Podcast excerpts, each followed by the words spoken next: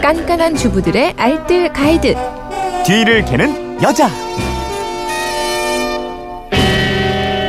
향기로운 살림 비법이 있습니다. 뒤를 캐는 여자 오늘도 곽지연 리포터와 함께합니다. 어서 오세요. 네, 안녕하세요. 네, 휴대폰 뒷번호 7401님인데 저는 발에 땀이 많이 나는 편이라 발냄새가 심합니다. 발냄새 없애는 방법 좀 알려주세요 하셨는데 기온이 점점 올라가서 발냄새 때문에 고민되는 분들 많으실 거예요. 네, 어, 발냄새의 원인이 역시나 땀입니다. 그러니까 심한 발냄새로 호소하는 사람들의 발바닥에서는 두 가지 박테리아가 나왔다고 하는데요. 네. 이름이 뭐 Micrococcus sedentarius 이렇게 좀 생소한 어렵네. 이름이에요.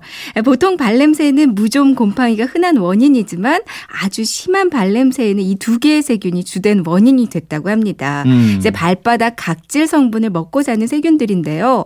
발바닥이 미세한 분화구를 만들면서 화학 물질을 만들어낸다고 그래요. 이 세균들은 특히 습하고 약간의 염분기가 있을 아. 때, 그러니까 딱 땀이 많이 날 때 활발하게 증식한다고 합니다. 저는 중학생 때 그렇게 발냄새가 났는데 네. 좀 나이가 드니까 좀 줄어들더라고요. 음. 나이가 이제, 이제 점점 날씨가 더워지면서 신발 속 온도가 올라가고 땀 나고 그러면서 급격히 악화될 수가 있겠네요. 네, 중학생 때 발냄새가 많이 나는 이유도 다 있어요. 아? 이제 어. 발냄새는 되게 활동량이 많을수록 그러니까 여자보다는 남자가 30대 이상보다는 1, 20대가 음. 아. 조금 더 심하다고 할 수 있습니다. 음. 그러니까 발냄새 없애는 효과적인 방법 알려드리면요. 아마 많은 분들이 이거 사용하실 거예요. 베이킹 소다. 어, 그것도 또 발냄새까지 없어요. 네, 오늘 또 나왔습니다. 베이킹 소다. 어. 외출 후에 신발에 베이킹 소다를 뿌려놓고요. 아침에 탁탁 털어버리고 나가시면 하루 종일 발냄새 안 나실 아, 거고요. 그래요? 양말 안에 베이킹 소다를 살짝만 뿌려주고 나가셔도 신기하게도 냄새가 안 납니다. 어허. 아니면 신발 깔창에다가 적당히 뿌려놓는 것도 좋고요. 예. 이제 평소에 미지근한 물에 베이킹 소다를 한 스푼 풀어서 조욕을 자주 하는 것도 효과가 좋고요. 네. 이제 발냄새는 산성이고요. 베이킹 소다는 약 알칼리성이에요. 네. 중화시켜주는 역할을 해주고요. 또 냄새 성분을 흡착하는 표면적이 넓기 때문에 그만큼 탈취 적용이 뛰어나다고 할수 있죠. 그 발냄새 퇴치하는 천연 탈취제도 있다면서요? 네.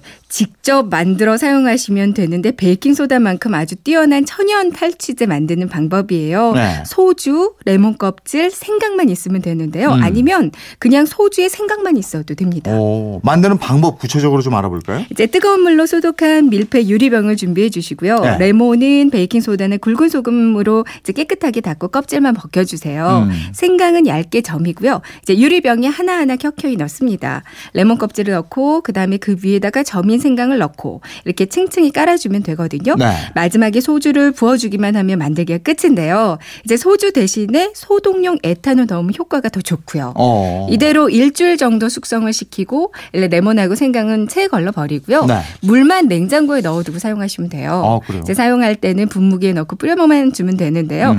외출 전에 맨발에 또 양말에 신발에 이렇게 뿌려주면 되겠어요. 어. 여기다가 좋아하시는 아로마 오일 있으면 이거 네. 조금 더 추가해서 오래 뿌려주 옷에다가 네. 뿌려주잖아요. 그럼 천연 탈취 역할을 해줘서 땀 냄새도 많이 잡을 수가 있고요. 어. 향기도 아주 좋습니다. 발 헹굴 때 마지막에 식초 뭐 살짝 넣어서 헹구면 좋다고요? 네, 그 방법도 좋고요. 발 씻고 나서 드라이어로 좀 발가락 사이사이를 잘 말려주는 것도 한 방법이겠어요. 알겠습니다. 지금까지 뒤를 캐는 여자 곽지연 리포터였습니다. 고맙습니다. 네, 고맙습니다.